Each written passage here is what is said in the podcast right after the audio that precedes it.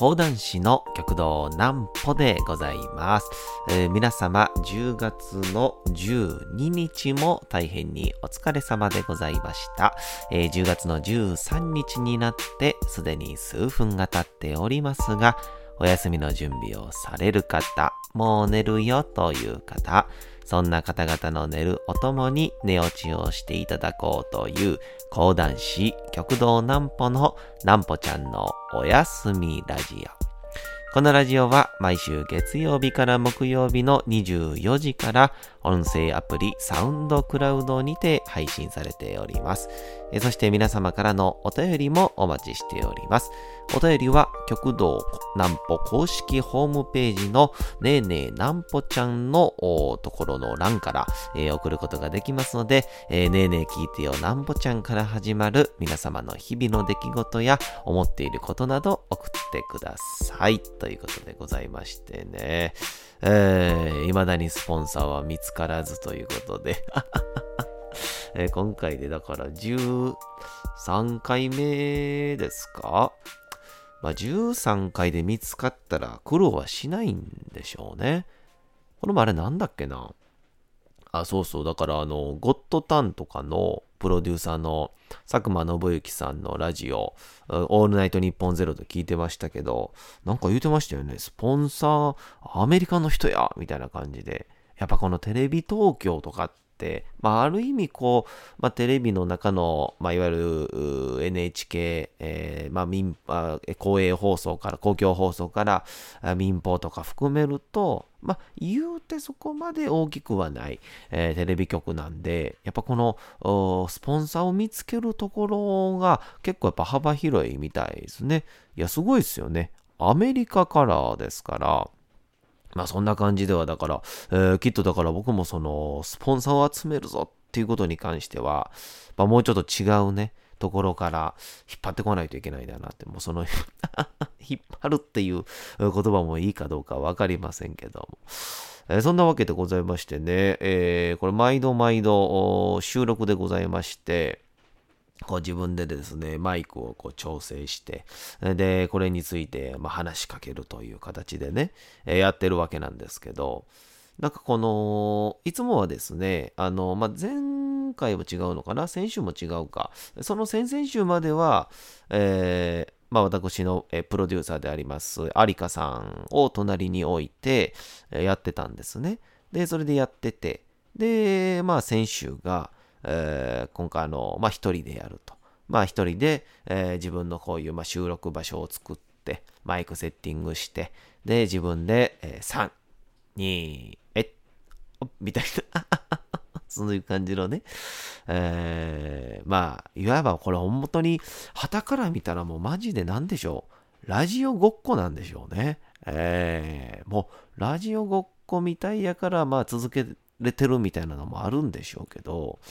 まあ一応そのやっぱ、プロデューサー有香さんがいると、まあ、どこかこう、なんて言うんでしょうね。まあ、あの声は出さないですけど、まあ、隣でリアクションがあったりとか、まあ、表情であったりとか、まあ、まして誰かが聞いてるっていうので、まあ、なんて言うんでしょうね。これちょっとこう、まあ、笑いを取ってやろうというか、話を一応落としとこうかな、みたいな感じにはなるんですけど、まあ、先週一応あの自分でね、えー一応配信してるのを、まあ、一応あの寝るときには、あー一応聞こうとしてるんですけど、まあ、あの、いかんせん私あの、その、寝るのがね、えー得意すぎて、もう寝落ちが早いのなんので、えーっていうので、あの基本的にはこの自分の自身のトークの半分まで聞けたことがないんですよね。っていうので、まあ、いいかどうか、はっきりは分かってなかったんですけど、まあ、言うて、まあまあまあまあ、楽しくはできてるのかなと思いましたけども、いや、いいですね。ああ、これでもかっていうぐらいのジャブの連続。いや、これももう、猫、猫のジャブね。猫パンチって言いますけど、猫パンチが人間にとってのジャブなのであれば、猫のジャブはこれもくすぐりですから、もう親指がちょっと動いてるぐらいの、えーそのぐらいのジャブがひたすら続くという感じのね、トークでございましたけども、まあまあ寝るとかっていうのは、まあこれぐらいが一番いいのかどうかなのかはわからないですけどもね、うん。まあまあ、そんな感じでね、えー、おそらく、まあまあ今日もおそらく明日もですかね、えー、一人での収録になるかなと思いますから、えー、似たような感じの流れになったりするかなとは思いますけども、だんだん寒なってまいりましてね、もう、ちょっと急に寒なりすぎですよね。なんかこう、もうちょっと、なんていうんですか、あのー、季節の変わり目って、いわゆる、毎年、同じことしてるわっていうのがいいんじゃないですか。これ、わかるかな？これ、ね、その、あ、毎年、今年も結局、あのー、秋口やのに T シャツで夕方寒い思いしてるわとか、えー、もしくは、えー、昼、朝は涼しいと思って、えー、昼間、え、もう上着にすればよかったと。上着、なんかジージャンとかね、えー、なんて言うんですか、あの上にパンと羽織るようなジャケットみたいなね、ジャケットにすればよかったって、なんで薄手のセーター着たんだろうみたいな。脱げないじゃんみたいな。もう首元ヨレヨレの T シャツしか着てないでしたみたいな。まあ、そんな状況を、まあ、ある意味なんて言うんですか。だからまあ、いわゆるね、こう、袖をめくったりとか、僕多分ね、僕本当思うんですよ。あの、七分袖っていうのが生まれたっていうのは、まあ、おそらくこれ僕ね、もうマジで季節の変わり目の人間の後悔から生まれてるはずなんですよ、絶対に。ね。これね、肘まで上げたら、それはそれで涼しいけど、ちょっとダサいんですよね。で、こう、肘まで上げると、大体の人っていうのは、そんな腕太くないですから、あの、肘のね、こう、なんていうんですか、あの、こう、なんていうの、一枚、こう、こうね、こう曲がるとこね、曲がるとこから腕になると、ちょっとね、細なるんですよね、人ってね。そう。だから、相当筋肉がない人でないと。細なるから、こう、こう、袖をぐーぐーぐーぐーっとこう、上に上げ切ると、むしろなんか袖がなんか腕にギュッと締まってですね、あのー、風通らんくなって、これ熱なるんですよね。これ これ、誰が共感してくれんねやろな。いや、これ結構共感してくれると思うんですけどね、僕も。で、で、腕の上まで上げ切ると熱いから、絶妙なところでっていうのが、いわゆる七分のとこなんですよ。肘までいかない。でもかといって手首でもないっていう絶妙なところ。えここが七分なんですけど、やっぱこの、まあ、七分を、まあ、やっぱこの秋口であったり、もしくは春度、そろそろ夏になるかみたいな、そういう時期にあの、まあ、春口は逆ですよね。だからあの T シャツ着てきたけど、まあ、もしかしたら寒いと思って着てきたけど、おそらく、あの、これあの、T シャツ、あの夕方とか昼ぐらいだったら暑なったと。だから、あげようかって言って、こう、ぐっと上上げるとですよ。これまたね、春口また別なんですよ。これね、皆さん、いや、これおそらくわかる人はわかると思うんですけどね、冬の冬の間しっかり、あの、着倒した長 T シャツでしょ？あの、長袖の T シャツでしょ？だから、あの、もう袖がね、ちょっとよれてきてるんですよね。あの、するとね、もう上の方に、もう上げるともうダサいんですよね。もうヨレヨレなってもうね。っていうので、あの、ちょっと、なんて、ちょっとおしゃれさんな感じでね、こう、絶妙なこの七分まで上げると。で、定期的に上げないといけないみたいな。でもこれがまたかっこいいわけじゃないですか。ここのだって浮き出る血管が好きな女子がいるんでしょ？うん。っていうわけですから、そういうので、あのー、この七分袖っていうのがね、えー、春、そして秋、この季節の変わり目のおそらくファッション業界なのかファッション業界の奥様なのかわかりませんけど、その人が困るのよねって言ってるその一言でそうか。七部の袖にすればいいんだっていう、その もうニュートンが万有引力見つけた感覚でね、えー、その一瞬のひらめきでできたんが七部袖で、おそらくそれで一番恩恵を受けてるのが、えー、ダンカンさんじゃなくて、出てこないなぁ今一生懸命その名前を出そうとしてたのに、ここで出てこないっていうね、あの、さんまさんファミリーのね、あの、出てこい出てこい。あの、あれですよ。あれ、あの方ですやんか。あのね、えー、こうね、収録っていうのはここで調べることができますからね。さんま、七分袖。絶対あかんやろ、こんな調べ方。えー、えー、どうね。えー、あ、松尾万内さんね。検索、検索ラジオということでございまして。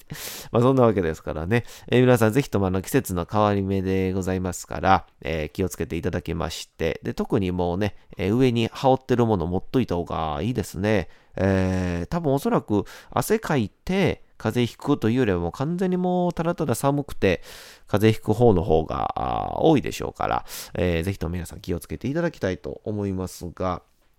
違うんですよ。こんなね、あの、服の話を僕はしたいんじゃなかったんですよ。あの、一応先週まででね、えー、月曜日に、えー、同期会がありましたという話をしましてね。月曜日に同期会の話。で、火曜日にその同期会で飲みすぎたから、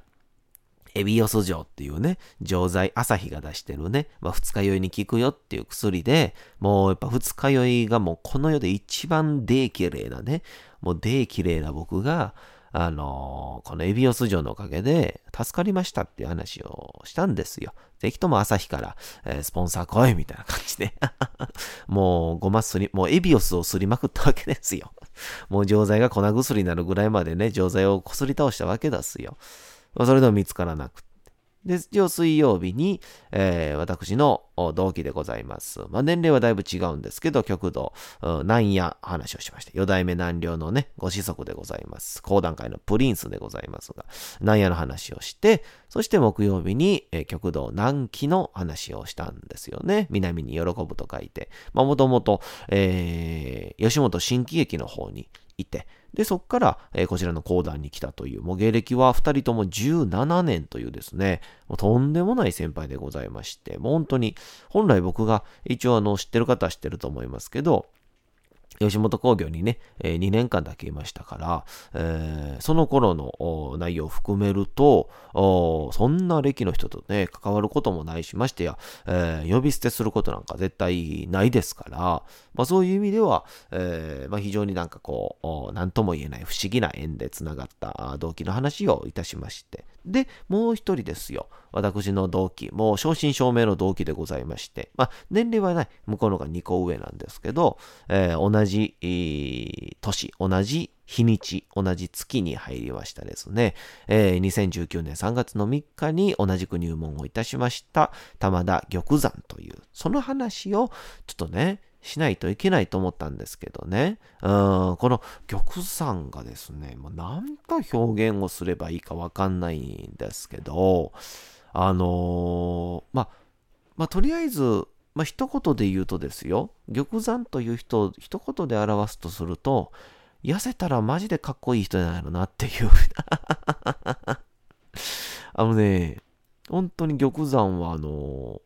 あの、なんて、なんて表現すればいいんでしょうね。なんて例えればよくわかんないですけど、あの、なんて言うんですかね。体はね、あの、体、見た目ね、現状の見た目は、なんて言うんでしょうね。あの、優しきゴーレムみたいな感じなんですよ。あの、ね、あの、いつも小鳥とかを背中に乗して、あの、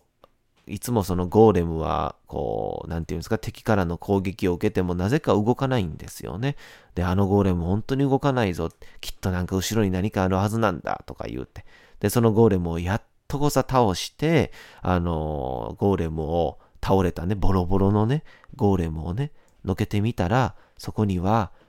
小さな一輪の花があったっていう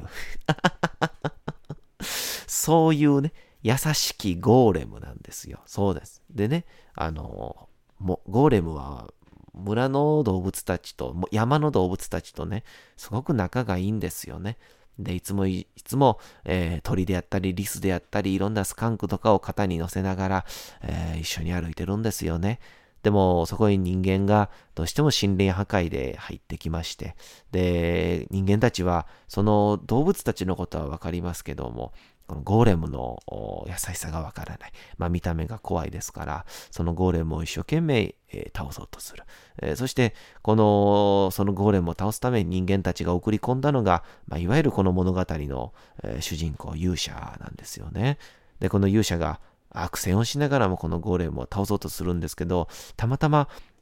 このゴーレムの優しさを知っている、あの、リス、リスの、リス、リス君が、あの、あの、こう勇者の攻撃がパンと飛んできた時に、危ないって言って、リスがゴーレムの前に立ちはだかっちゃうんですよね。もうリスなんてで止めれるはずのない攻撃なのに。なのに、えー、リスが出てきてしまったから、えー、リスの体に攻撃が当たって、リスがほぼ瀕死の状態になってしまうんですよね。その時にゴーレムが小さく、小さく震えながら、ゴロゴロゴロゴロ、ゴロゴロゴロ、ゴロゴロゴロって言って、かつて世界を滅ぼしそうとした本当の怖い怖い恐ろしい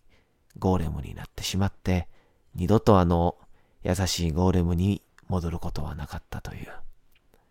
勇者とゴーレムのお話。いや、そんなん違うんですよ。いや、そんな話じゃないんですよ。ね。僕、玉山の話。ね。玉山の話です。でね、でこう玉山は、これ何がすごいって、あのー、まあ、結婚してるんですよね。一応これは公にも言うてますし、まあ、奥様の、えー、なんて言うんですか、えー、存在を講談、創作講談にもしたりしておりますから、えー、言うていいと思うんですけど、奥様がですね、めっちゃくちゃ綺麗なんですよ。ね。奥さんがすっごい綺麗な方で、えー、ほんで、この奥様がですね、本当にこう、なんていうんですか、あの、確か舞台のね、役者さんなんですよ、奥さんがね。で、すっごくお綺麗な方で、で、一度僕も、えー、お会いさせていただいたんですけども、なんて言うんですか、もう、身長で言うとね、玉山がね、確かね、身長180ぐらいあるんですよ。もうゴーレムでしょ？その 大きいでしょ？で、そのゴーレムの隣にいて、あのー、まあまあ、ね、普通だったらゴーレムの隣にいるのは、なんでしょう、まあ、あのまあこうん、ちょっとその大きめのゴブリンかな、みたいな 大きめのゴブリンがいるのが普通なんですけどね。うん、まあ、ゴブリン界ではちょっと綺麗なんかな、みたいな。なんか一応リボンだけつけてるゴゴゴブリンみたいな。違うんですよ。ね、普通はそう。普通はそうなんですけど、その玉山の隣にいるこの奥様は、ほんとね、もうスラッとしてて身長も玉山にね、えー、少し低いぐらいで、だから多分僕より大きいんですよ、身長が。僕170センチですから、僕よりも大きくてスラッとされてて、でましたこう、なんていうんですか、おしとやかで、えー、非常にこう、綺麗な、えー、方でございましてですね、もうパッと見た時には本当に米倉涼子出てきたんかなと思ったぐらいのね、いや、本当にそのぐらいの綺麗な方で、で、おそらくまあ僕は初見だったってこともあって、えー、あ、はじめまして、みたいな感じで、こう、ちょ、なんていうか、ちょっと低姿勢な感じでね、えー、対応していただくってのも非常に、えー、ありがたく、ましてこういう、こう、玉山というね、いわゆる講談師、こう、演芸の世界に、えー、生きる人間の、まあ、奥様っていうのは、まあ、歌舞伎とかね、ああいう世界のこの梨園の妻ほどまではあいかないですけども、やっぱり、こう、サポートするっていう面では、あ受付であったりとか、あ例えば裏方であったりとか、はたまたいろんな方々との仲介的な役割をするのが、えー、こういう奥さんの役目だったりしますから、本当、そういう意味では玉山という人は素晴らしい奥様を、何と言いますかね、えー、いただいたんじゃないかなと。思いますし、あのー、こう、玉山にはもったいないぐらいの綺麗な、えー、奥様だなという話をね、えー、したんですけど、そうじゃないんですよ。そんな話をね、このおやすみラジオでしたってね、意味がないんですよ。ね。この玉山とですね、奥様の、このね、えー、二人にですね、えー、いろいろ私もいろんな出来事があったと。二人といろんな思い出が私にもあるんですけど、その話はまた明日したいと思います。それではお次のコーナー行きましょう。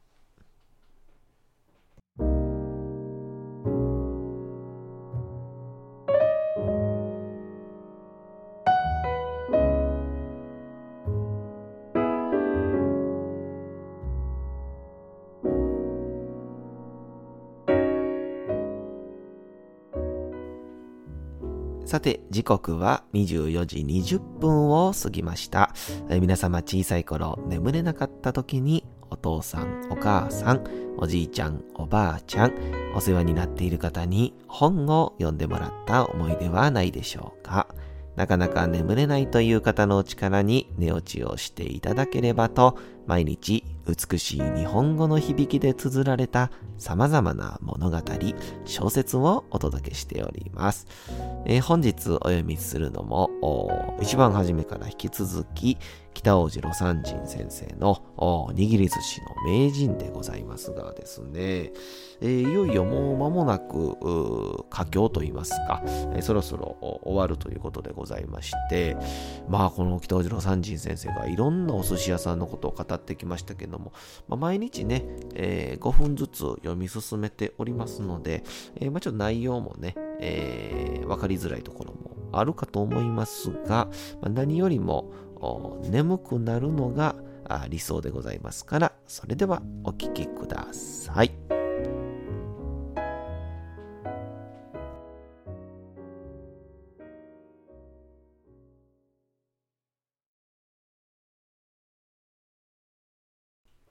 握り寿司の名人、北王子、魯山人。おそらくそれは、彼が幼少育ったミスジという寿司屋の影響によるところが大であると考えられる。このミスジという寿司屋は、かつて宮内省などへの出前、何百人という出前を扱った寿司屋であるというから、名人芸をうんぬんするよりも、むしろ事業的に成功した寿司屋であったように思われる。そこで育ったのが久兵衛で、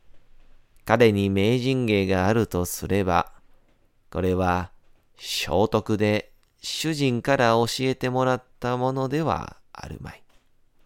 それで、魚肉を薄く切る老臭が今に残っているものと思う。およそ先入観というのは恐ろしいもので、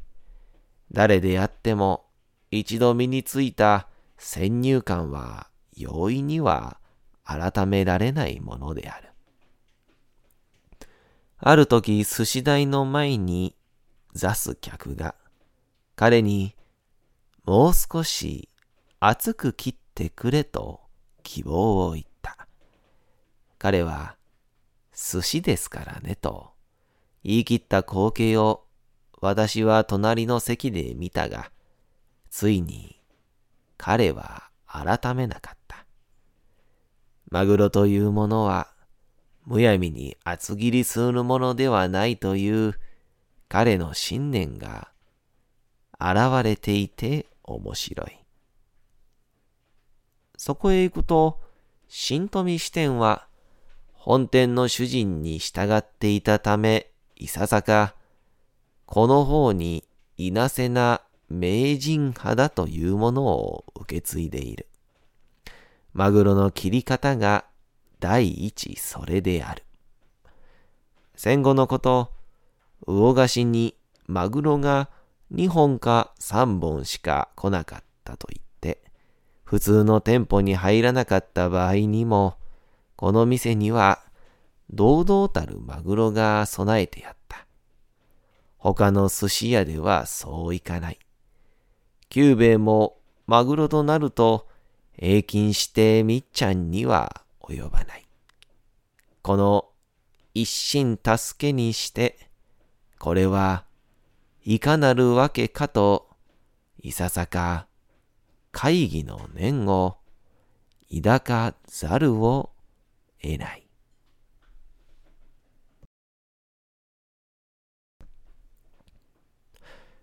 さて、本日もお送りしてきました、なんぽちゃんのおやすみラジオ。改めてにはなりますが、このラジオは毎週月曜日から木曜日の24時から音声アプリサウンドクラウドにて配信されております。またですね、金曜日24時からは極道南歩の YouTube チャンネルにて、おやすみラジオとは打って変わって、南歩ちゃんの夜更かししちゃっていいじゃないと題したライブ生配信を行っております、えー、チャット機能などのコメントもいただきながらの生配信ですので、ぜひともお越しください。そして皆様からのお便りを募集しております。え、お便りはですね、え、極道南歩公式ホームページの、え、ねえねえ聞いてよ南歩ちゃんのところから送ることができます。え、また各種 SNS からもお待ちしております。え、内容は何でも結構でございます。ねえねえ聞いてよ南歩ちゃんから始まる皆様の日々の出来事や思っていることなどを送ってください。え、いよいよですね、南歩ちゃんグッズがもうじき、できそうでございまして、えー、送っていただいた方には、えー、ご希望の方にはなんぽちゃんグッズも送っておりますので、どうぞ、えー、ご期待いただければと思います。え、サウンドクラウド、YouTube ともどもにチャンネル登録もよろしくお願いいたします。えー、というわけでございまして、10月の12日も大変にお疲れ様でございました。明日も皆さん、街のどこかでともどもに頑張って、夜にまたお会いをいたしましょう。なんぽちゃんのおやすみラジオでございました。それでは皆様、おやすみなさい。すやすやすやーん。